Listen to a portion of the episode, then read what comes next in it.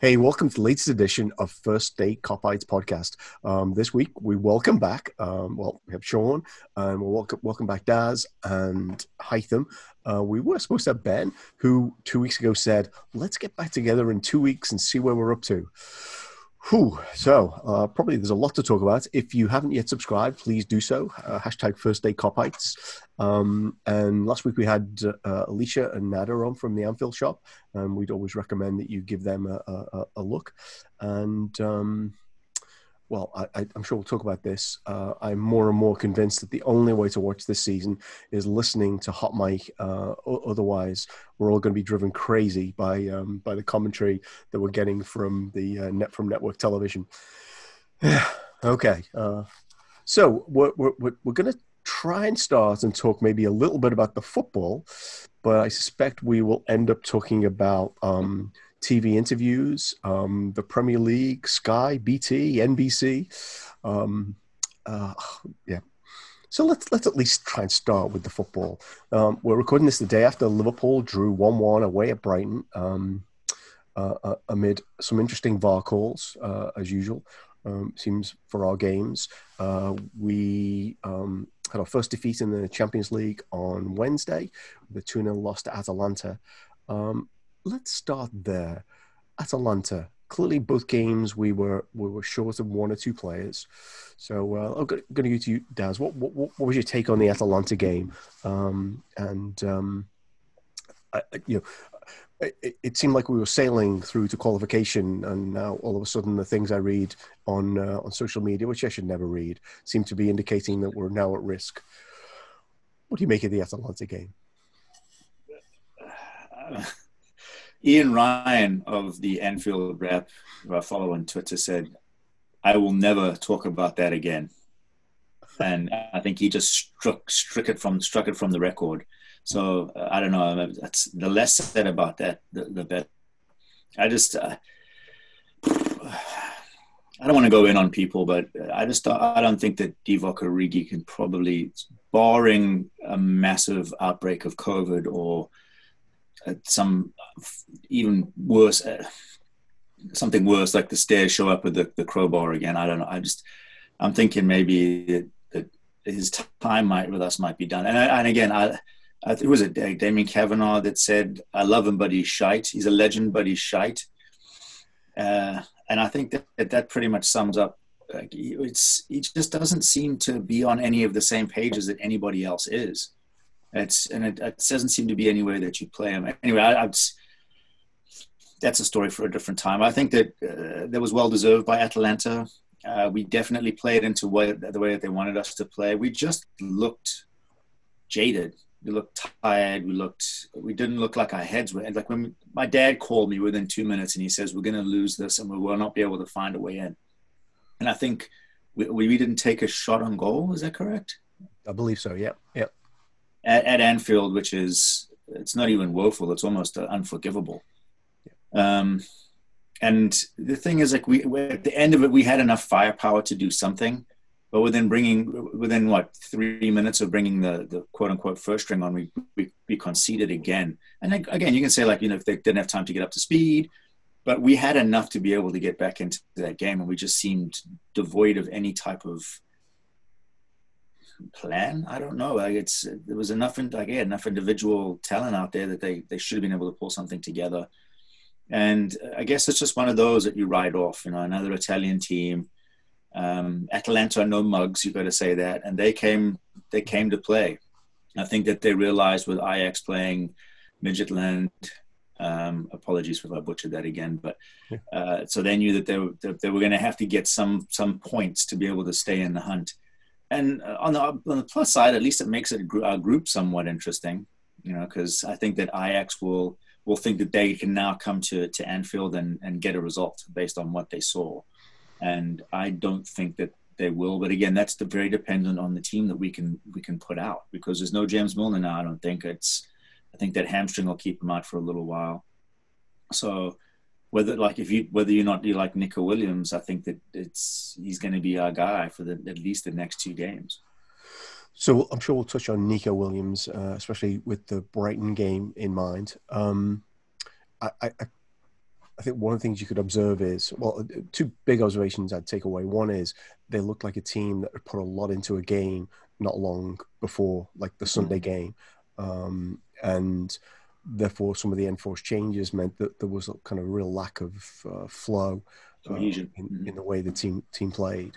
The the other thing got my my probably biggest takeaway, and I'll go to you, Hytham, next is that referee was kind of weird, wasn't he? I mean, didn't he give a lot of strange decisions? I mean, no decisions at all. yeah. Well, but then he, he decided to book somebody. must have been like really pissed off, right, about being booked for in a game where a guy doesn't give any fouls. You know. And it was kind of an innocuous foul too, if I remember correctly. It felt like it was of all the things that you've given or you've let go. Right. This is what you're going to pull someone up for and give them a card for. Yep, yep. So I don't know detour off into you know kind of, but it, I, I just felt that the refereeing was strange at the very least. Um, not that you need to go down that direction, Hytham. What what was your takeaway with Atalanta? I totally agree with you about the referee, and it was he was just pretty much letting everybody uh, everyone go, uh, no repercussions, and you know at times I was just like, hey, someone's gonna get injured. Um, so first of all, I'm I'm glad no one was injured seriously on that game because um, because there was huge potential for that. To be honest, I was and and I was not. I was just calm the whole game. I uh, I watched the game maybe because it, it, you know I was watching the the match with uh, a bunch of people virtually. Uh, there was a hangout. Um, I was watching it with a bunch of people from Europe but I just it, it was one of those games that as soon as I saw the lineup uh, when it came out, I was like, okay, you know, if if anything comes out of this game, you know, a point, or if we win, it's good. If not, I'm not bothered either. And you know that that was just, I guess my uh, the way I was watching the game. So even you know when they scored first and then the second goal, I did not really mind it or freak out just because of the number of points that we've accumulated so far. And I just went back to the past couple of years where we actually, I mean, not not last year, we got knocked out of uh, was it the quarterfinal last year uh, by Atletico but even the year before and the year before it, we always had that one game during the group stage where, you know, it, it was it was I don't want to say a stinker, but just Red you know, Star, Napoli. Yeah, we we dropped uh, you know points at home, so I just looked at it. You know, that's that's that game, that match, where we're gonna lose point uh, points. So, you know, overall, you know, I'm I'm okay with it. I did not freak out afterwards and you know uh, going back to what you were saying earlier paul about uh, about you know uh, checking social media and seeing how people freak out. I didn't i wasn't even looking for that you know it was just like oh yeah we, we dropped three points um, at home. Uh, that's fine. We're still in first place. We still need what is it a point to make it through? Um draw against a, a, draw yeah Ajax. Yeah, yeah. so Midtjylland yeah, exactly. Uh, but just going back to what you were saying, Daz, about Origi, you know, I, I mean, just at that level, I don't believe a player forgets how to play, you know, football just you know like that. It, it, doesn't go away. I'm I'm not sure what it is to be honest. I don't I don't know if it's just um, the fact that he has given up on on playing for Liverpool. Um, I, I I'm not saying that that's the case, but something is not right with uh, him mentally because based on what we've seen in the past few years, um, you know, he, he he comes in even when he wasn't playing much, and, and, he, and he still does something. And even last year, you know, he played in that uh, FA Cup, albeit it was against the Arsenal kids, and he played with a lot of kids, but he still scored a goal or two. I can't remember. Um, so he contributed, and and ever since, I'm not sure what it is. Um, I don't know if he needs to, you know, to continue to talk to the team psychologist or, or whatever it is. Um, Uh, like I said earlier, he's a, a, a legend. You know, a lot of people will say that. Um, you know, uh, a big evidence is that poster that they had in one of the matches last year that got banned. Um, but yeah, it's it's it's it's it's it's kind of sad, but I, I just I, I don't think it has anything to do with his skills. I think it's more just mindset or something, you know, with the way he looks at things nowadays. Yeah. You can see what's happening now is people are hesitant to pass him the ball because as soon as he gets the ball, it's possession change. Yeah. He's, he's like he's like a possession change statistical nightmare. Right, and and, heavy touch, or he, he dribbles he dribbles it into into into a blind a blind alley. Yeah, and I I saw I saw a meme I think a couple days afterwards, uh, uh, mimicking what Benzema actually said about Vinicius or whatever. Uh, it was Salah and, and, and Mane talking to each other, and you know it, it was a meme on Twitter I think. I was just like, you know, the, the person that put it up uh, basically Benzema said, if if, if uh, you're not familiar with the story, Benzema was saying this guy is playing against us. Don't pass him the ball. He was talking to Mendy, his his teammate uh, at Real, and he was like, don't don't pass him the ball. He's playing against us. And and someone, some Liverpool fan, idiotic Liverpool fan, used it uh, as as if you know Mane was saying it to Salah or Salah was saying it to Mane. I'm just like you know just uh, uh, short-term memory is, is, is so jacked up with a lot of our fans. You know. Yeah, yeah. There's there's definitely something I think though. Uh, you know, we'll we'll probably talk a little bit about Taki Minamino, um, and uh, I think the same is true of Neco Williams, where uh, th- there seems to be a hesitation to pass the ball to them quite as frequently. Uh, and and I, I, think unfortunately when you have more than one of those players on the field with like the good people, then that, that just breaks the flow and the, the cohesion of the team um, quite quite a bit. Um, it's worse when they're painfully aware of it too, because they play a lot tighter. Yeah, yeah, yeah. Like obviously, no one was fell into that category in the uh, the Leicester game, which was a lot about the, the, the kind of how that played out.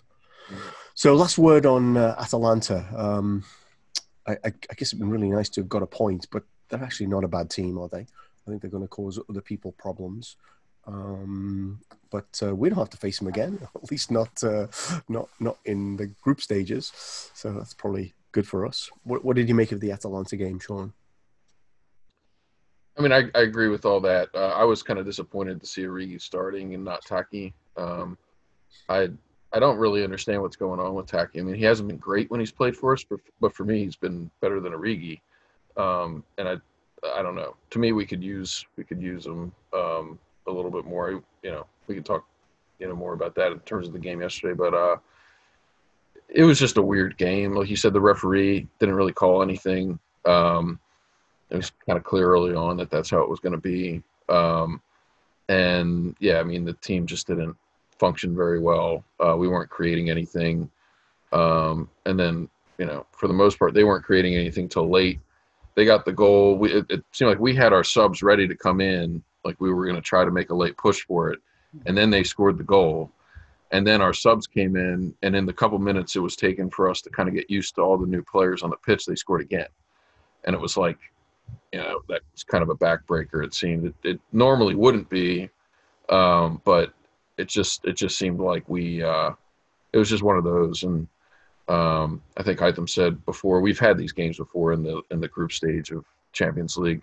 We we really haven't been great in the group stage of the Champions League the last couple years, um, but we managed to make it through, and that's all we need to do. So you know we get one point against Ajax, or we beat Midtjylland, and we're through. So I think Klopp was just you know it, it almost seemed like some of the players.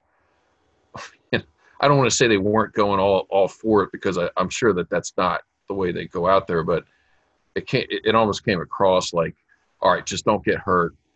You know, try to maybe pull out a point here. you know, that's that's just the way it seemed watching them play. It, it was just kind of a it was just kind of an odd one, especially the way with the referee was calling the game. And uh, I agree. I'm just I'm glad nobody got seriously injured injured because uh, definitely could have happened the way the game was being called. Mm-hmm. So, yeah, I mean it's just one of those. Just forget about it, move on. So actually, if that was the goal, then they were very successful because that's the one game in the past week where nobody went off injured, right? Were there allowed five subs? Hmm, interesting. We should. I mean, I, I think Monty in particular, and he was probably just tired. He just didn't look himself. You know, like he just normally he kind of dominates the game um, in terms of controlling the ball and creating an attack, and like he just wasn't all there. Blunt. He's very blunt. Yeah. So Yeah. Seems that's that's that's actually. Um, I just I, I've never, or I had never seen him play. Um, I don't want to call it, you know, just like you guys said, uh, that blunt uh, ever before, uh, ever since he, you know, started playing for us. Uh, I mean, I, I've seen similar performances when uh, he was with uh, Southampton, uh, but not with the Reds. And, and you know, again, it's, it, it was just like I said, one of those matches. So We expect him to be the tip of our spear, like it or not. Um, Mhm. It's like a lot of the incisive stuff that happens. His vertical leap is incredible. Like anytime that someone lofts a ball down the middle of the park and he's there, it never ceases to amaze me how well he gets up and how agile he is against a much bigger and probably more physical, physical, physically dominant player behind him, like one of those big, big rock center backs. He's he's he just doesn't stop. And, and to your point, Sean, to, on on what was it Wednesday? He just he just felt like he was meh. yeah, like he was. He just didn't feel, like look like he was feeling it, and and he's very much of a of a touch feel kind of player. I think it's he lives on the he lives on that knife's edge, and and he was just dull. And it, it wasn't was- just him. Like it was. It seemed to be. And Yeah. that's one thing I will say about us is when we have swoons, it's like a it's a team wide swoon. It's not like one or two players. It just seems like everybody kind of vibes off of everybody else, and like, yeah, I can't really be asked today, can I? as as Aston Villa is a good Yeah. example, another Yeah. good example. You know, But that was un, that was un, that that really was unfair. Was it three deflected goals? Yeah, that was a weird one too. How many times is that going to happen? It's like every time they took a shot, it took a flick of somebody, and then and went in the go like unsavable position for for for what's his face for for Adrian, who's who has his own. so, But yeah, Mane often does a lot of the hold up work, and he really takes a beating. I mean, if you, if you watch, he, he's so strong. I mean, both he and Salah, I think, one of the most underrated things about them. You know, they get um, attacked for diving and stuff all the time. They get beat to hell, both of them, but especially Mane. And, and it just seemed like Mane wasn't having it. He's like, he was just like, I'm not getting beat up today. So it just kind of seemed to be the, the way. And I don't know. I don't know if that, that all played into it, but that's just the way it seemed to me. And, you know, but Cynical Mane is kind of my favorite Mane though too. Like when he's just had enough. Yeah. He's not even clever. He's not even clever about it. He just wellies somebody, yeah. or he just Oh, like- goes in with a forearm or something. And it's like, I'm like, yeah, well, oh, like the Arsenal game where he kicked Bellerin and the other fullback in the first like five minutes. Yeah, yeah. So it's interesting because he didn't play against Villa, Mane, uh, and I don't think it was any surprise that he didn't come on. He wasn't not in the starting eleven yesterday after kind of the way he seemed to finish finish that game.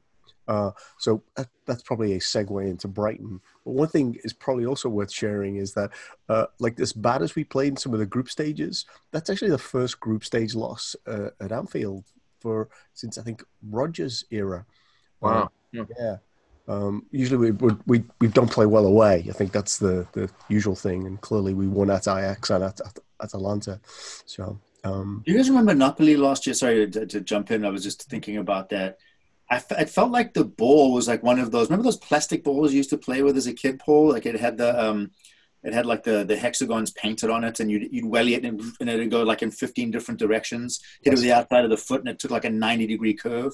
Yeah, it just felt like for some reason, and someone else kind of pointed it out as well after the fact on on on social media, but every time that ball was was played, it would bounce 30 feet into the air like the old Jabulani ball, like that Adidas Jabulani ball. Now, I don't know why that just popped into my head, but it, it felt like it played into how poorly we actually played at Napoli. I think that was two years ago now, uh, yeah. two What- seasons ago. So so so um, it, it, was that the one where we lost one 0 or the one where we played much better and lost two 0 Uh, was I think it was one where Robbo gave up the uh, the penalty. Oh, that was the two the 0 Yeah. thanks. We- yeah. Yeah. Yeah. Where- another good segue. Yes. So, Robbo gave away a penalty. That's a very rare thing. Calls penalties on? And Both fullbacks in one game. yeah. So, um, well, we could talk. So, so let's let's let's begin with the game itself and your overall perception on Brighton against Liverpool, which um, I- it I don't know when Brighton last beat Liverpool, but I think they were talking about the Goldstone Ground, which is the previous home of Brighton, on the TV channel I was watching. They mentioned it in the, in the, they mentioned it in the um the, the broadcast. I think it was 1960 something or other. That was the last time that they the last time Liverpool lost to Brighton wow. in the league, and I think that was the old second division. Yeah, but I think that they uh, they beat them in tw- twice in twice in two seasons in the FA Cup, I believe, is in the 80s. Oh, okay. Yeah, I think that's what they said. Again, I'm not a statistician. It's it's it sounds about right. Yeah, because I, I, that was the thing I heard. Yeah, it was a anyway. it was a Shankly team, second division. Yeah. Oh. Anyway, this game was played at the Amex Community Stadium. I think that's what it's called. Um, what was your take on it, Daz? Oh, uh, I think I texted you that we I just felt like we toiled um, again through kind of necessity. Klopp had to had to drop quite a quite a few new faces in there. Um, I don't think our midfield was was, for the lack of a better word, way of putting it, was glacial. Uh, in their defense, it, it's a much wider pitch than they're probably used to playing on. So there was a lot of space for three of them to cover. It's just, it's not a blistering midfield with um, Taki, uh, Gini, and and and Millie. And I think that you could see that there was a lot of space, and it was it became evident even early on that even though they had that much space, they didn't seem to be interested in playing through us. They were going over us, and that was probably because you had Nat Phillips again, not not Sonic the Hedgehog back there, and um, and Fabi. So you have two two central defenders that have probably never played a competitive minute together ever, and then you're kind of thrust into that. I, in fairness, I would I would have abandoned my play like play play attractive football too to, to at least test that out, and they did early on, and and Connolly got some joy from us. The one that he missed was. I think if they had have, if they had have gone in two up at the half, I, don't think that many Reds could have could have had any any gripes or complaints about about being two down at, at half time.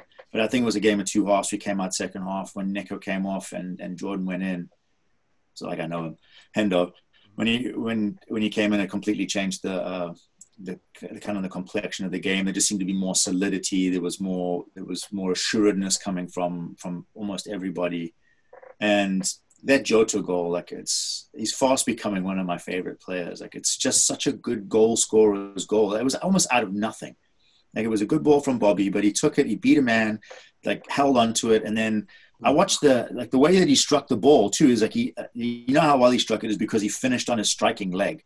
Like it's it's tough to teach kids that they always end up on their off leg when they hit a ball, but like if you strike a ball pure, you always finish on the foot that you struck you struck the ball with, and and you watch it like he just ever so nicely lands back on that foot, and it was perfect because it was back across. Uh, Foster is uh, is it Ben Foster? That, that, uh, he's he's not the biggest goal. Ryan, Matt Ryan. Matt Ryan, sorry, Ben Foster's kind of a beast. But um, yeah, Matt Ryan, uh, he's not the biggest goalkeeper out there, and he just puts it, nestles it perfectly in that side netting, like going the other way. It was, it was a, it was a wonderful goal. Um, their goal, I don't think was, I guess, letter of the law. It is. It, it, he did, he did clip him. Um, yeah. But it's, you saw, uh, I believe that um, Welbeck afterwards said it was a soft penalty because you could see him like he took three steps, yelled, and then went down and looked at the referee. And uh, people, uh, more cynical people than I, will say that, well, yeah, that's what everybody does. If you got to go down, and I had this conversation with someone on Twitter, like you, you're not going to get the call if you don't go down. Um, it's like, it's yeah, fair enough, but did, did, did merit VAR? Was it clear and obvious? And we'll get into that later. I'm sure. It was just talk surely straight football. It was it was a dagger because I, I believe like on balance, it, it's probably where it should ended up was one one. But I think that we've done enough in the second half to to take all the points. Yeah, yeah. The the one thing you uh, you didn't mention, but uh, I mean, I think your your assessments of the you know game of two halves, um, you know, much underused cliche, uh, was was probably right. Uh, I think in the first half, we looked like a team that hadn't played together much, which it was a team that hadn't played together much. But even having said that, um, I, I, I don't know that the uh, the Salah goal was so clearly was as clearly off was offside clearly enough for them to disallow it. Uh, and my uh, the, the, one thing before I go to Hytham that I, I did, did want to uh, uh, talk about was if the standard for it's not a penalty is Salah being brought down by McGinn at Villa, then the the, the, the penalty um, the Welbeck penalty was was not even worth bothering about. Um, so and, and and as long as the uh, what, I've mentioned Villa game three times, there's, there's something going on here, right? Um, so Hytham. Brighton one one. Feels yeah, like it's a bit more. Uh, I'll actually, I'm I'm, I'm going to start with the second penalty, um, just because it's in mind. Um, as as Daz was just talking about it, so I knew it was going to be a penalty the moment it happened because I heard the noise of of uh, Robbo, uh, you know, kicking uh, or the clash of the the feet. Basically, I heard it, yeah. um, and I knew it and and it's one of those things like please please you know don't look at it you know just let it go and and then you know once the ball uh, went out of bounds you know i knew they were going to look at it um, in general you know i agree with everything that said you know from flow of the game um, tale of two halves um, you know I, I don't think i have anything to add there the one thing i'd like to highlight is the fact that brighton is really a pretty good team, mm-hmm. and mm-hmm. I think with everything that was lined up or, or, or everything that unfolded yesterday against us, you know, whether it's VAR decisions, whether they're correct or not, you know, again, it's it's uh, it's becoming more and more just you know subjective. Um, uh, the fact that the injuries, Millie, um, you know, getting injured and, and having to go or be subbed out. Um, I think if all those factors were uh, lining up for Brighton against the Spurs, against United, um, they would have won those games, you know, no doubt. And and and you know that's just how I look at it. You know, it's not, I don't know, Sheffield United or or or uh, you know Fulham that you know we had that result against. You know, I think I think we played a really good team, um, and um, we basically almost beat them. Um, it's just, you know, I'm not a big believer in, in, in, you know luck and all of that stuff. Although sometimes you know I succumb to it, um, but I think just we got unlucky, um, and and and that's all of it. Hmm. A lot of, lot of unlucky things. So, so, it's interesting. I was I was actually looking at uh, the, the team we put out against Leicester, and now we're two more players down from that list, uh, kind of going, going forward. Um, which, wow, maybe maybe if we thought about playing Origi at centre back, I mean, maybe. That's, that's By the way, what happened to Matip? I just, oh, just, uh, yeah. just left him out. Yeah. So so I think what games. They, yeah, what they've concluded is I don't know if he said this explicitly, but the information that I heard was that they decided that they needed him against Leicester, they needed him against Wolves. He'd need to miss another game, and the Brighton game was the one they thought was the the, the best option because Phillips could play in the Brighton game and he couldn't play in the European games. So. And my second question: Are we allowed to change our roster in the Champions League after the group stage? I think you can after the group stages. Yes. Okay. Yeah. Okay. Good because I can see, you know, um, not that he's going to play, um, and and you know maybe we'll get. Uh, no, actually, we're not unless we sign someone new. Um, but I can see Phillips actually starting instead of uh, Williams. I think is is is more solid basically, um, just because of his age and you know playing in Germany and all of that. I think he has more experience than uh, Rhys. Yeah, yeah. I think Rhys Williams has looked good, but I think the Atalanta game probably showed, you know, that you know uh, he's going to make mistakes. You know, second goal was was the first big one that I that I saw him make because he got he was in no man's land when that ball came back across. The guy could have yeah. finished a ham sandwich and done the Sunday New York Times crossword and finished that. Yeah, so he had enough time. In, inexperience. I mean, he was playing for um, who was it, Reading or Kidderminster? Kidderminster, yeah, they weren't not even in the top four leagues. Yeah, yeah. Uh, okay, so yeah. nothing against them. His his his great, but um, experience yeah. matters. Yeah, I, th- I think it's really going to be hard to play Williams and Williams uh, against anyone who's got a Yeah. a, a serious threat. Um, Yeah, I was kind of Right-sided surprised. Centre half will have to do a lot of babysitting on that side. I was kind of actually surprised uh, yesterday when I saw Phillips and Williams playing on the same side. Um, I, I, I, I thought that it would be Millie and Williams, uh, not uh, Millie and uh, Phillips playing on the same side. And, and actually, uh, you know, uh, I've seen uh, Neco play um, midfield for Wales, and, and I thought he did a great job. So, but I know it's it's it's not only about uh, um, offense and all of that stuff. Yeah, my my favorite part of that match was was the fact that that Nat Phillips's beard apparently knocked Danny Welbeck out. That was that call was ridiculous. It's a weapon. Why do you think I'm growing it? Like Chuck Norris got an extra little fist inside of his beard. yeah, I'd forgotten about that. Yeah, yeah. If they'd have scored from that, we'd have obviously been talking about that as the main moment of the match. Yeah. So Brighton. Uh, last thoughts on on the game itself before we get into maybe some of the more contentious. we'll Go back to VAR. Um, I know we talked about Neco. Um, it's going to be hard for him to play a lot of games um, for us. What, what are your thoughts, Sean? Uh, I I actually thought, other than the penalty he gave away, which obviously is a big one, I thought I thought I think Neco's done okay. I, I think he's taken too much. I I think people have been much much too harsh on him. I mean, he's a 19 year old.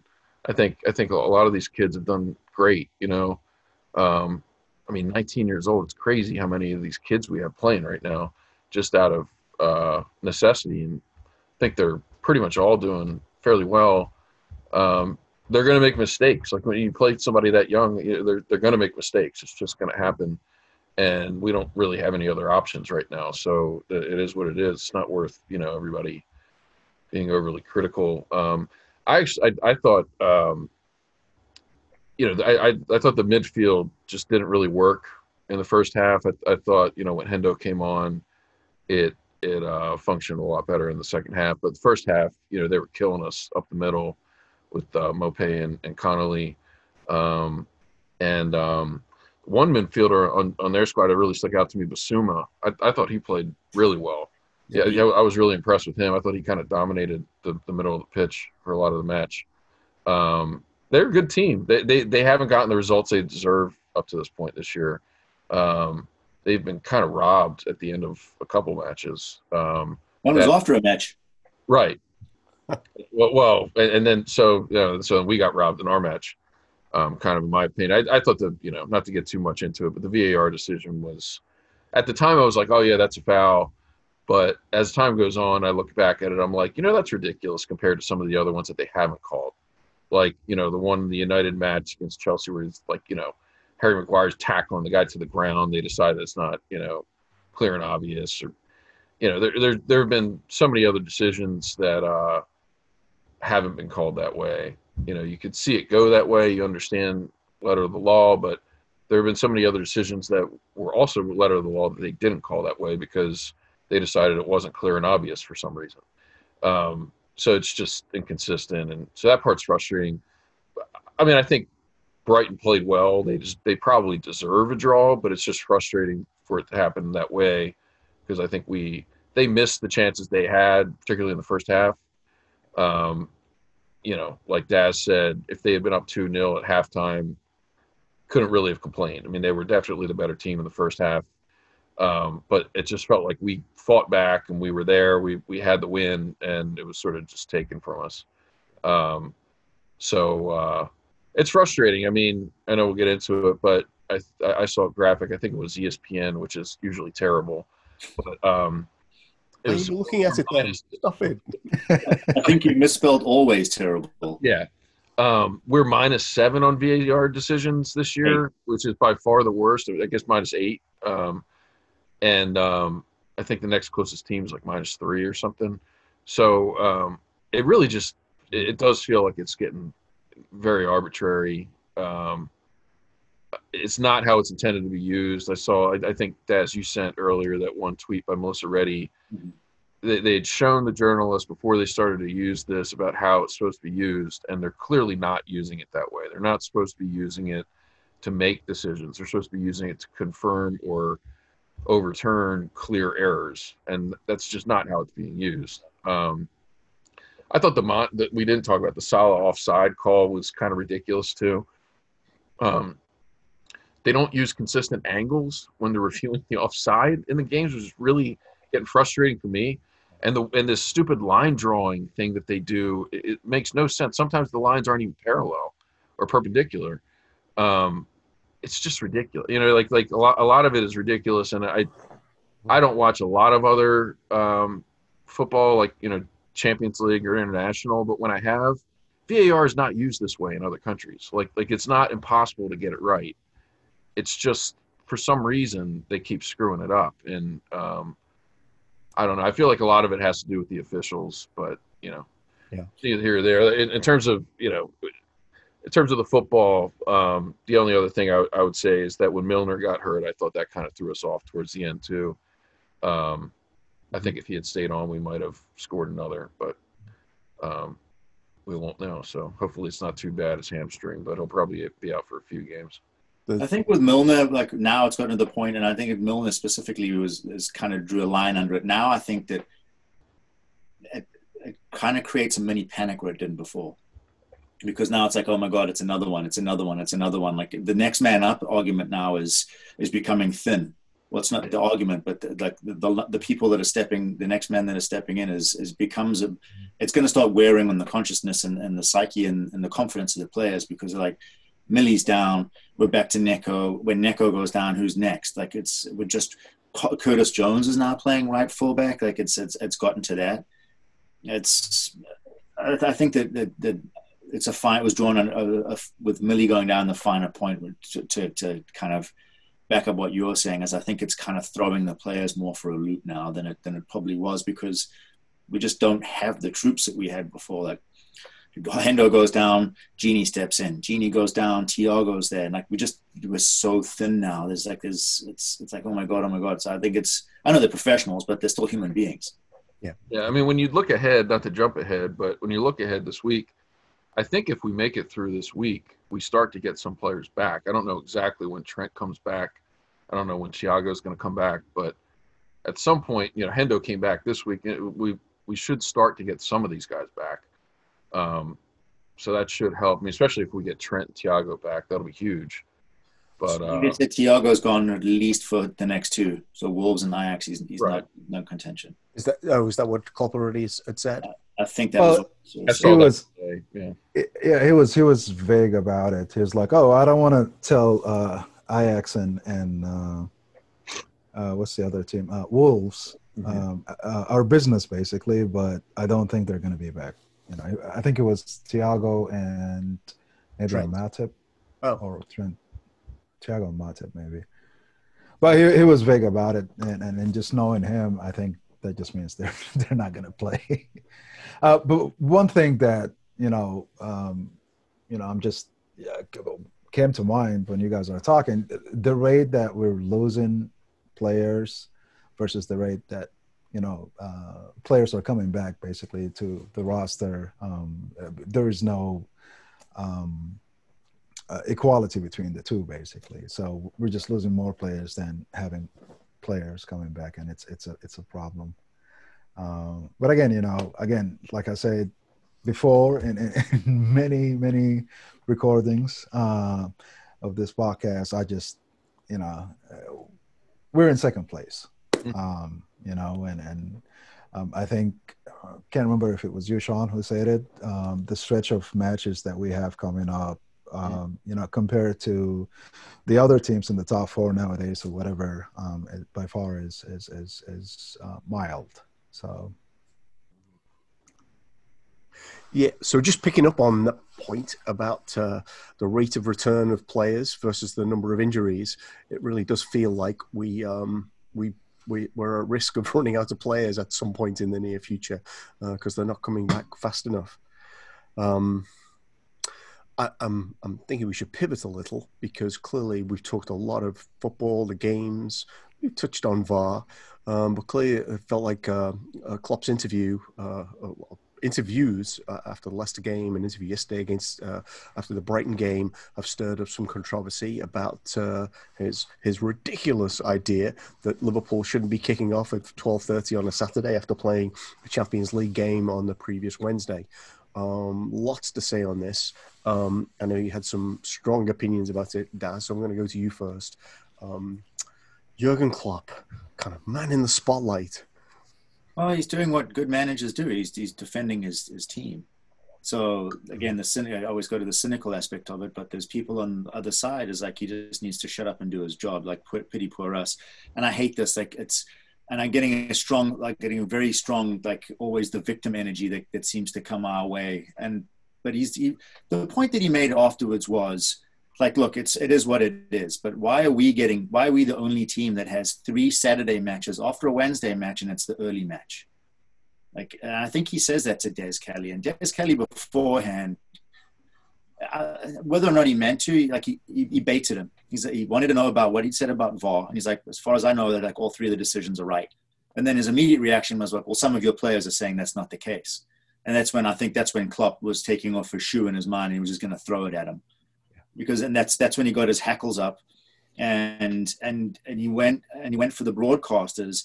And I think what people are trying to insinuate is that Des Kelly was taking up for act for hit people of his ilk. Like why are you having a go at me as working for the company not the company itself? And i think that that seems to be from what i'm reading is like you, it's not his fault.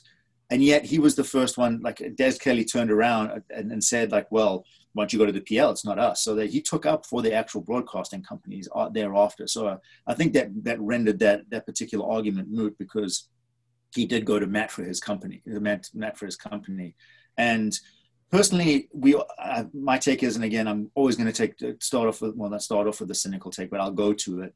We all know who the overlords are here. It's the people with the money. It's the broadcasting companies. They have the capacity to change and do quite frequently change fixtures to, to accommodate something or other. So to say that they can't do it or you've signed a contract, it's it's it's just it's not true. It's untrue. And and then Robbie Earle had something to say about like, well, I'm sure that Klopp would, like, needs the money. It was I'm paraphrasing it, but it was again, it was very. It's not about. It is about the money. Obviously, it's clearly about the money because that's what seems to predominate. If you're looking for a 7:30 kickoff because people in Asia want to watch the better match, which is Liverpool, and so we're we're kind of we're kind of victims of our own success to a very real extent because we're such a hot commodity that we have to jump through the hoops that, that, that everybody needs us to jump through.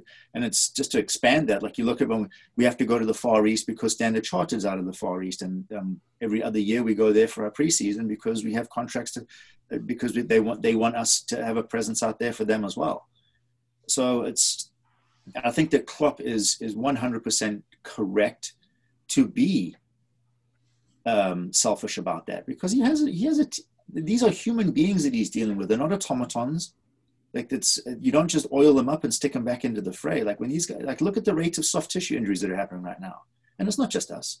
It's happened to us. Like what we have nine down now. Some of them are horror challenges, but a lot of them are just are, are, are overuse or repeated use injuries. And so to say that like you get that extra three and a half hours, people are like, ah, it's not that big of a deal. But you were, we were talking about it off air earlier, like the, the amount of sports science that goes into this. And people that are popping up from, from, from teams in the 90s, like, ah, we just got on with it. It's not the same game. It's just not. It's nowhere near the intensity that you guys, that, that these guys play at, the way the club has them playing. Like the number of, you didn't run 12 miles in a match. You just didn't. Yet looking at you, Danny Murphy, you bald pillock like I'm just I'm I'm not having that. Like you're, comparing apples and oranges here, and but everyone wants like uh the, the good old days. And I was one of the points I was going to make about uh, like I can imagine all those those players from the 70s and 80s like, oh, this ref's letting it go for our match against against Atalanta. Oh, yeah. he's letting it go. This is where it should be. But it's like the, the rate of injuries is a lot higher now than it was back in those days. Yep. And uh, to, to, to, suggest otherwise is just disingenuous and it's and it's angering and and I can see why Klopp gets upset because you say that like this has got nothing to it's got it's got it's got to do with the CEOs the CEOs the, what are they going to say? It's like, yes, sir, thank you, sir. Here's the check from you guys. That's exactly what they, the check that they're going to take. They're not going to go to the mat for these guys. They see them as they see them as as as, as commodities. You can see that, hence them being bought and sold and traded for whatever amount of money that they that they that their price tag comes with. It's it's it's just disingenuous, and it uh, and Klopp again has every right to take to take to take that that, that mantle on, and and fight for his boys, and um, I'm here for it thoroughly agree. Um, although you have stolen the line I was preparing for the end of the show about Danny Murphy, but uh, um, so so I think uh, when we were talking before, somebody said it's not the '80s anymore, and I think that's absolutely true. You know, the the, the kind of players who are on TV talking about like, oh, they should just get on with it. I've never played football at this level uh, uh in terms of the the athletes that the players now are. Uh, and the, the miles that they run in games. Um, Some of them used to smoke cigarettes at halftime. You got an orange. Yep. Yep. And a cigarette. Uh-huh. well, because they didn't have to run 12 miles. Was, right? They probably thought it helped. right, right. So, um, yes, I'm sure there's some tobacco company research that would back that up. Um, okay.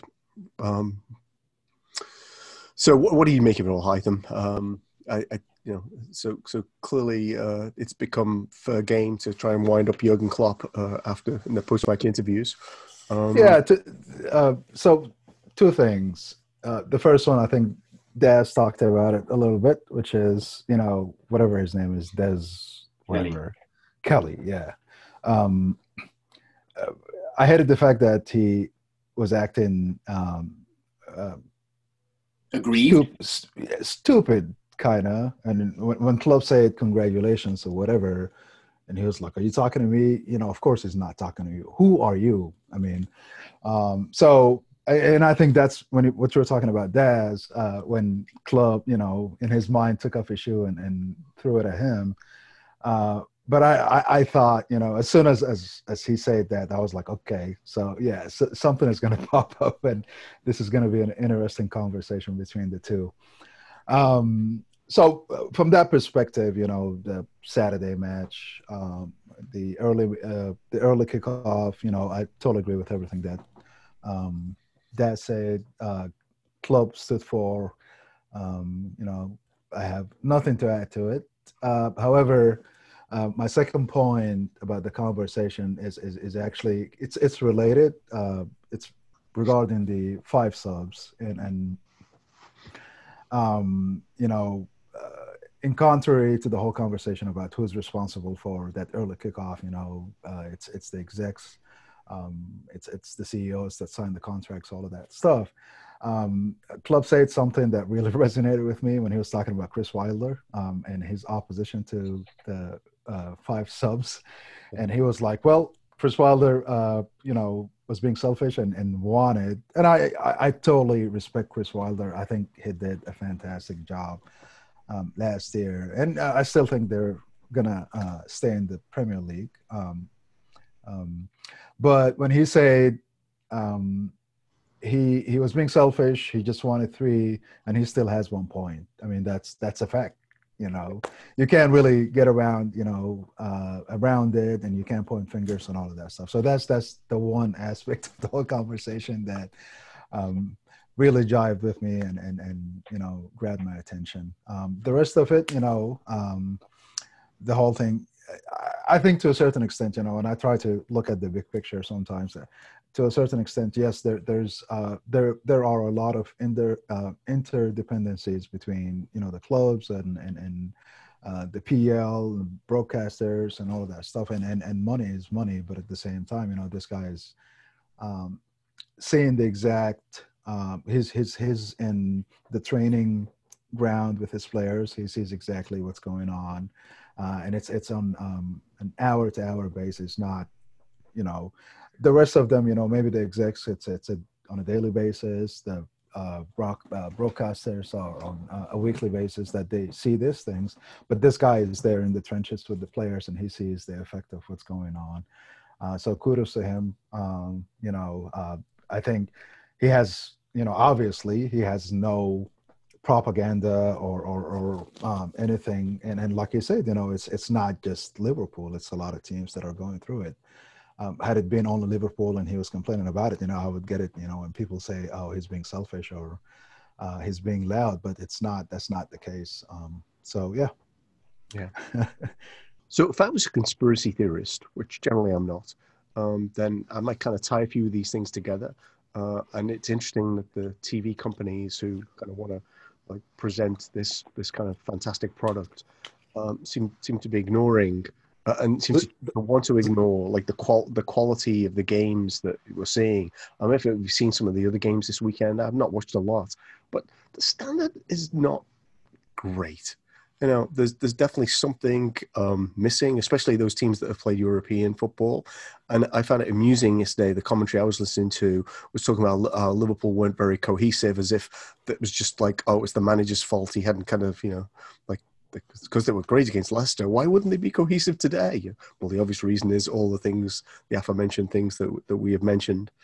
Um, makes me wonder whether some of this has spilled over into. Uh, so this is definitely crank conspiracy theory territory, but it makes me wonder whether it's spilled over into the VAR, um, uh, into Stockley Park in terms of like, oh, it's them, right? Okay, okay.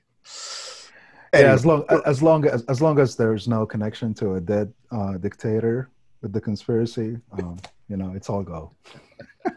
oh, maybe we just haven't found him yet. So, Sean, yeah, feel free to dismiss all of that nonsense. And uh, I'd say Ferguson's still very much alive, as far as I know. Actually, I just one aside. Uh, I was watching. I, I, I, don't know how I saw this. Uh, I was not watching the United game, but I did see the BBC feed, and someone's comment was, uh, "Can someone tell me what time the Manchester United penalty happens?" I was waiting for it today too. Strangely, they didn't get a penalty today. But. Yeah, I think they're in the box enough. Not that it seems to matter. No, no, no, no. It doesn't yeah. matter. It's a foul either. But yeah, there was actually there. There was one I think where um, Rashford um, something happened close to the mm. box and Rashford fell down. I was like, oh, there it is. Uh, but somehow no one looked, looked at it. There's also the Bertrand uh, potential handball on the cross in the second half. Yeah. Oh, this this is this is ruining my conspiracy theory. Come on, how can they possibly not get a penalty? They all sound like nailed on to me based on what you've described. Yeah. Only when they need it. Um, yeah. So that, I mean, as far as the interview went, um, I, yeah, I, I agree. I think the reporter was baiting Klopp. Um, I guess like you know the, this whole this whole issue with the injuries and the scheduling and all that. The frustrating part to me is that like these people on TV get paid to give their analysis of this stuff, and the analysis is just crap. There's no discussion about what Klopp is actually talking about. Like, if you if you there, there's no analysis of, of like why players need three days of rest, for example. Like they they don't, you know, and and to me like that's the discussion Klopp wants them to have. He wants them to be talking about why this fixture congestion and the need to rest is important because there is all this sports science that goes behind it. They have a schedule after every match they play. You know, you have a you have a. I, I'm not a sports scientist. I, I don't know anything about this stuff, but my understanding is that you have a rest day, you have a recovery day, and then you train on the third day. You don't train on the first or second day after a match, so they have no time to prepare anything before they play the next match. And not only that, the players, you know, Simon Brundish put together this this um, you know, you know, he's been a guest on our show and follow him on Twitter, and he works with you know a number of clubs and um, does kind of the sports science stuff. And he had a list of Liverpool players, and almost the entire team was either in the yellow or the red in mm-hmm. terms of being fit to play the match yesterday. So, um, like that's why Klopp's upset because they're they're not they don't have enough bodies to play a match without putting people at risk. And there's no discussion of that in the media, just about how Klopp's whining and he's selfish and you know all this this nonsense. It's not sexy. Yeah, yeah. numbers aren't sexy, man. Like I, I, opinion, opinion sells, man. But the dog, the man has to bite the dog. Right. So let's see what happens in two or three weeks when we're not the only club with nine injuries, because that is going to happen. I mean, the way that this is going, when every other club that isn't playing in Europe plays two matches a week or however many weeks in a row, they're going to have the same problem. And and I just watch the conversation change because like right now it's mostly just us. But I mean, like you said earlier, Paul, like the I watched a little bit of the Spurs Chelsea match, and um, neither team really threatened. You know, Spurs seemed to be almost playing in a way where they they w- they weren't requiring their players. Like it's almost like Jose was playing to not, you know, Say have it. his players run around. Say it.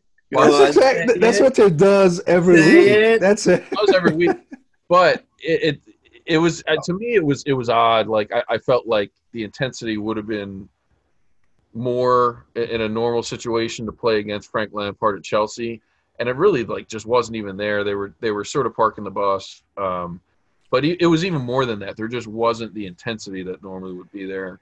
And I was thinking, like, you know, he's probably he probably doesn't want to run his players into the ground before we got all these matches coming up. But I don't know if they played a part in that or not, but I, I think there will be plenty of other clubs that run into the same type of injury crisis we have right now. And I bet the conversation changes when that happens.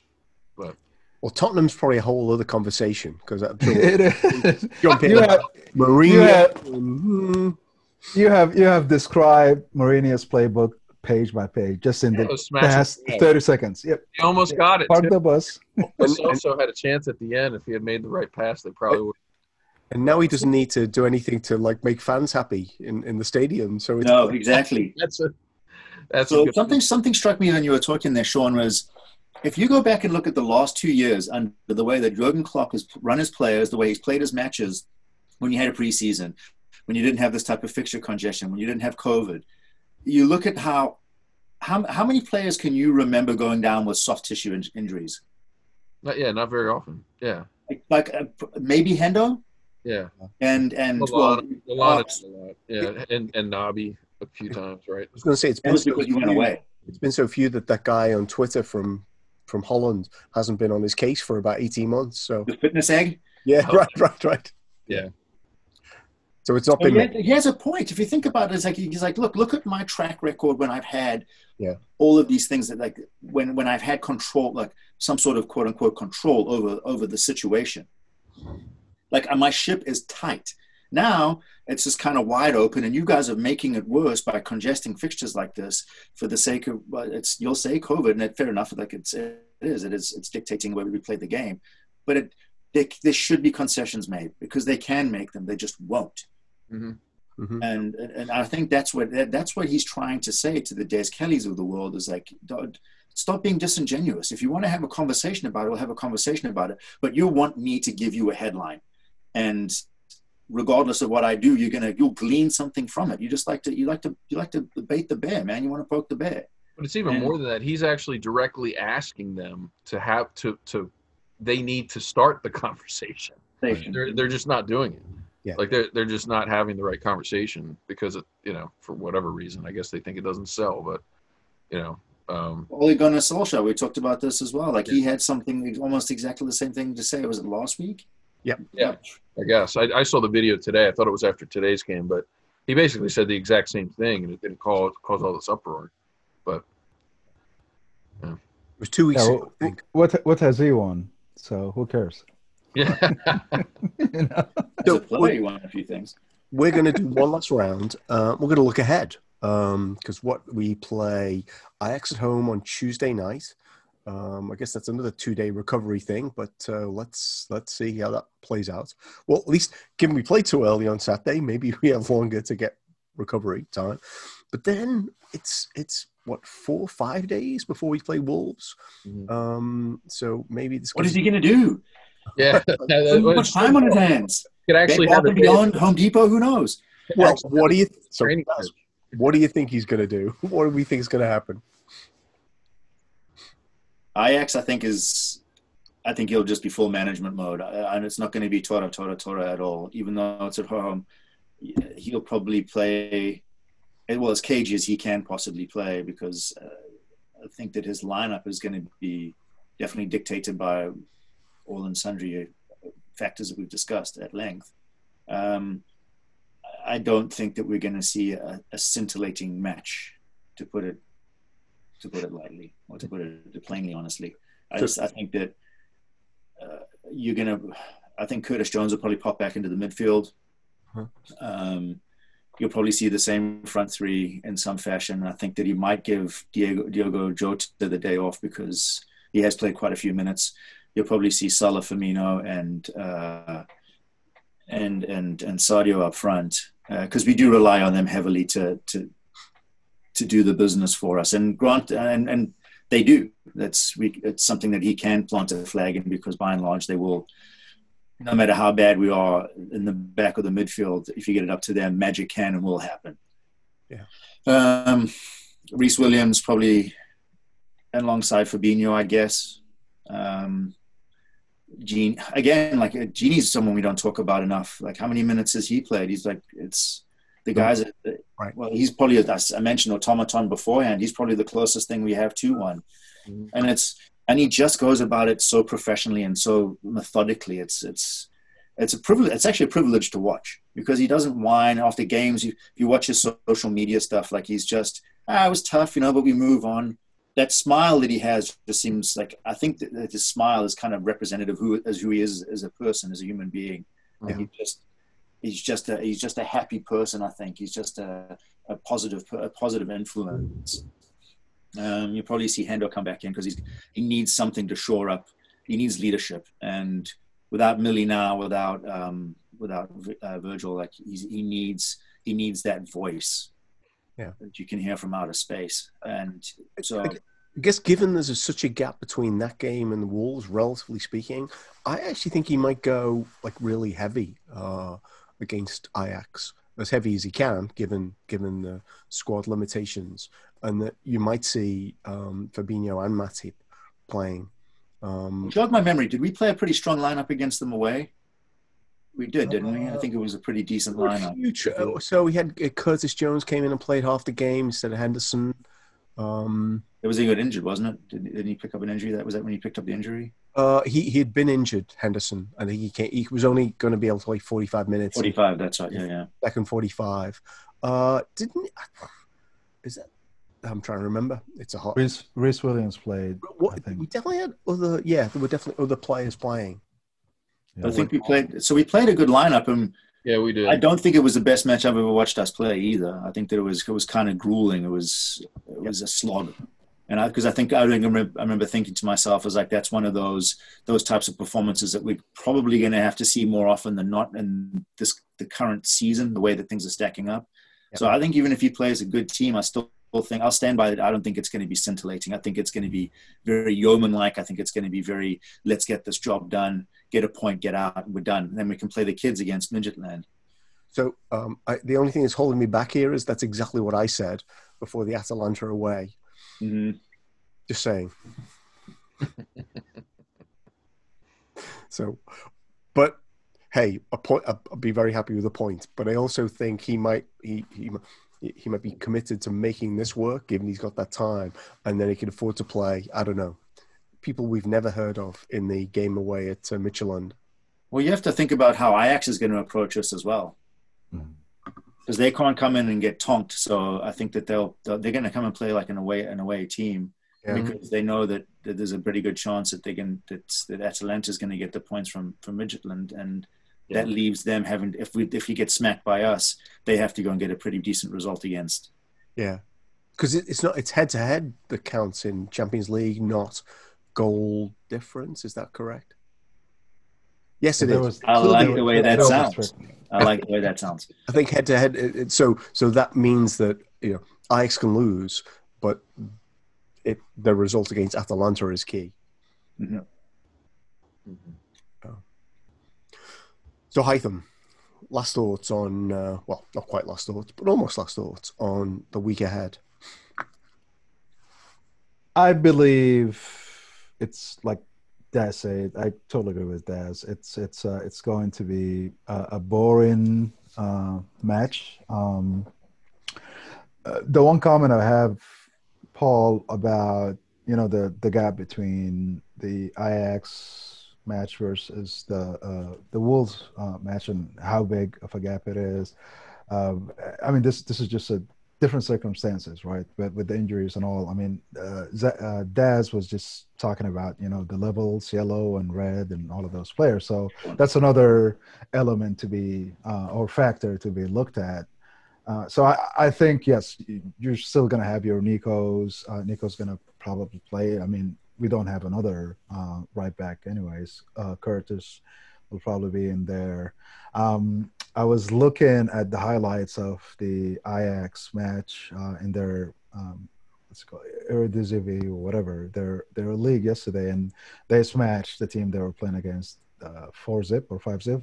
You know, of course their league is, is so poor. Ajax is pretty much the uh, the Juventus or, or PSG of their league, and, and they win it every year. Uh, I get that, but their form was good. Um, so they're going to come in and, and again, they'll look at the Atlanta uh, Atalanta match and, and expect themselves to maybe get the same type of result. Um, so I think, you know, like Daz said, I think it's just going to be a professional match, and, and we get the point, and we're through. Uh, I'm not expecting a whole lot uh, to happen. Um, again, you know, just going back to the fact that we have nine points, um, I think we're gonna get one point out of the next three matches. Uh, or is it two? Two, right? Yeah. Um, and and and you know, it is what it is. Um, but yeah, I'm not expecting any any, you know, uh, results like the Atalanta, uh, Atalanta um, away match or anything like that. If we get it, hey, that's fantastic. If not, I'm fine too. So I wasn't pretending we were going to beat them 5 0, just saying. But I do think. hey, you, you said Atlanta. he may go stronger, having been bitten by this already, because he's obviously listening and he's just going to like make us all look like we don't know what we're talking about. I don't. by default, I don't know what I'm talking about so Sean, last word to you. Um, looking ahead, um, could be uh, so. So I, mean, this last week has felt after the Leicester game has felt quite tough. Um, feels like this week coming up could be better. Yeah, I mean, I, I think the Ajax game is going to be interesting to see who he plays uh, for a couple of reasons. Um, we really, really can't afford anybody else to get hurt. Um, but at the same time, I hear what you're saying in terms of playing a stronger lineup because we do have the couple extra rest days uh, before Wolves. Um, you know, so there's you know there's a lot to consider there. Like if we play Neco, we're going to play Neco next to next to Rhys again. Um, you know, so does he play Neco right back? Does he does he do a Curtis Jones experience again at right back? Probably not. Yeah. Probably going to see Neco, but you know, I, I, it's at this point, you know, like um, you, you gotta you gotta worry about him as a young player uh, playing too many minutes too. Um, so it's it's gonna be interesting. I, I would expect Tsimikas to start. Um, you know, so maybe um, back. it could be, um, but uh, yeah, because I, I think Klopp did make the comment at the end of the game about the five subs that he would have he definitely would have used that to rest Robbo so I, I sort of took that, you know, it's that like, well, he's probably worried about Robbo in terms of like the number of minutes, and we definitely don't want him getting hurt. Um, so yeah, it'll be interesting to see who we play there. Um, I, am I'm, I'm hoping we get the win. I'm I'm, I'm assuming Mo's going to start. Hopefully he's fired up, comes out, um, and is able to score at least one. Um, and then we'll have enough rest days that we can play, you know, as as much of a full strength lineup as we can against Wolves, and um, you know hopefully kick on from there. But I think that I think this week you know it's going to be critical in these next two games that we don't get any more injuries. If we if we if we pick up any injuries in these next two games, um, then we're talking uh, pretty dire um, in terms of who we're playing. So um, I'm just hoping that we make it through this week without any more serious injuries, honestly, because at some point uh, we will start getting some players back, and it'll help whenever Thiago and Trent can get back. That'll be a big boost. Um, so I've been keeping my fingers crossed. Like if Thiago can just get back and stay healthy, like that could be that, that could be big for us. Um, and then the other one is that um, didn't Ox make the bench yesterday? Was he not yeah. on the bench? I, I, I, I so I, I maybe a park bench. Yeah, so plus on the bench. Um, but I, I well, think he's maybe hallucinating. I don't know. I think he's pretty to Look away from the yellow screen. Look away from the yellow screen. um, but so so maybe he he comes back um, at some point, or is at least on the bench or something like that. So, Yeah. um, you know, we'll see. But yeah, Yeah, I wonder- when horse placentas were a thing. what's that? Do you remember when horse placentas were a thing in the? I want to say it was like the early two thousands. Remember, like apparently people were wrapping horse placentas around injuries. I wonder if there's a run on horse placentas in Liverpool right now. They're trying everything they can. Yeah, So, so I'll only believe that's true if Virgil's back in January. Yeah, one- one- one- one point, um, you know, that I was actually thinking about earlier and forgot to mention, and, and Sean, uh, something that Sean said just uh, uh, reignited in my head. Um, so Tsimikas, uh, eh, can't he like uh, and uh, Aspa uh, Azpilicueta play on the right hand side? Because you, you have some, you know, some uh, backs uh, that could play on, on either side. I mean, they have a preferable side, but and I know he's a lefty, but just we're, we're not going to expect crosses, you know, from just play defense on the right hand side next to you know Rhys Williams. Uh, do you guys think it's not possible for him to do so? I, think my question. Sorry, Paul. Go ahead. I was going to say, I, I, so my take would be that he needs to figure out how to play left back for Liverpool before we start Yeah. having him play right back. Because clearly, yeah, I think you know someone could argue like, well, if you're trying to protect Robertson, why did you bring him on the other night? You know, um, you could say.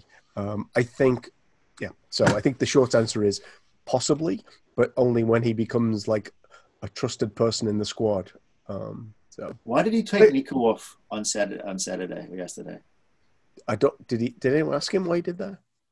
I, I haven't called him yet, so no, I haven't talked to him about it. So, so when I spoke to him earlier, what he said, no, what he said was, yeah, so I guess my take is, I, I think a lot of it was about the thing we talked about earlier about people were not passing to him. It was like, let's give the ball to Neco so we can cross it into the box where they've got those six for five defenders. Yeah, let's yeah, let's move the other. I think there was a lot of they didn't like his decision making. The penalty can't have helped, even though I think Connolly was very clever. And uh, you know, if you look at it, um, I'm not sure Neco fouled him as much as he used Neco's outstretched leg to fall over. Um, but that's always going to get given. But I think there's a lot, lot in it about people thinking he's a bit naive, he's kind of not quite ready, and he's definitely not Trent. No. So that's the question, and then the question becomes: Do you throw him into the fray against a team that's uh, like Ajax, who are arguably a better squad than than Atalanta and Hmm. and Brighton, to see him get thrown to the wolves because he's 19. Like Yeah. at 19, what were you doing at 19? I didn't have the type of like intestinal fortitude or, or mental fortitude that you're expected to have in this, and he's just getting absolutely slaughtered by by people. So Yeah. when you when you guys are all naysaying on the Curtis Jones at right back, I'm thinking, you know, there's a He was nice- terrible there. He was terrible. His positional Very. sense is awful. I played fullback for a large portion of my life, and I'm not saying I'm anywhere near as good as any of these guys, but my positional sense, I'm, I'm just looking at him from like, mate, the guy, your man just ran past you, and you're watching the guy with the ball. Here's the difference, though, that like Trent does not play like a regular right back. If if you're asking Neco to play like Trent's role, he's not going to do it. If you're asking like the other scouser who can hit crossfield balls to play it, he might not be a bad option. Uh, or- Was It's different there if he had one like other four or five player? weeks of practice doing it. It's like it's you just chucked him on there because you got an injury. Well, if if Matip is the right-sided defender, I think there may be some benefits from using him in that slot. Do you have money on this move? Because it sounded, it started to feel like you had a couple of quid on. So, so my him playing only authority is uh, Neil Atkinson on the Anfield Wrap today was talking about like, hmm, maybe we could do C- Curtis Jones as the uh, makeshift right back. You know, I think he might have been looking at the same yellow screen that Sean's been looking at. Yeah, yeah. I think I I think it's a, ter- So a terrible one idea. Player that's played right back for us though. It's Jordan Henderson. But I don't think I, I don't think we're going to go that that'd way. a waste. Yeah. I think I think we should play uh, Costas. Uh, you know, the least that you can think about is the fact that he has played uh, uh, a few European matches in the past. And- Yeah, but again, that would mean that Robbo has to play too. And I think Klopp was saying, and as Sean alluded to, like he's he needs he needs to give him a, he needs to give him some because Robbo is probably like not even in red. He's like he's gone brown red and he's back in the green again. He's so far past the red. Gini can play left back. He did. He did. He's probably in the He red. did before. Th- th- Yeah. This, this sounds like cloning is going to be the next option.